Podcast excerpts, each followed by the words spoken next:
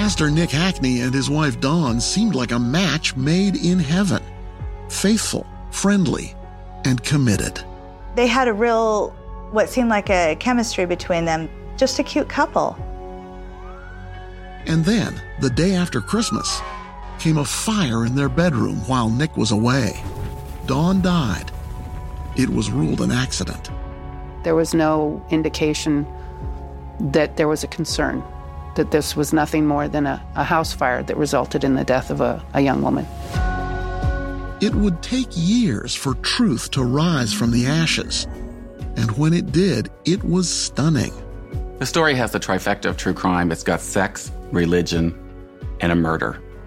Our latest podcast takes us to a small church outside Seattle for a story about prophecies and premonitions. She said, I'm ready to go. She said, if I were to die, I'm ready. And this was what, a day before she passed. A story about a seducer who used God as his wingman.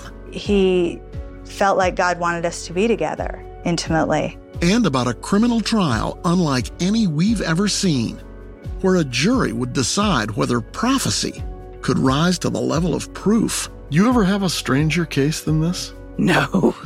oh, you answered that very quickly. No, no uh, never. In the end, this is a story about good versus evil. There is God, there is also a devil.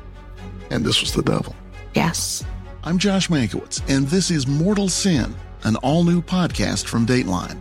You can listen to the latest episodes of Mortal Sin each week completely free, or subscribe to Dateline Premium on Apple Podcasts.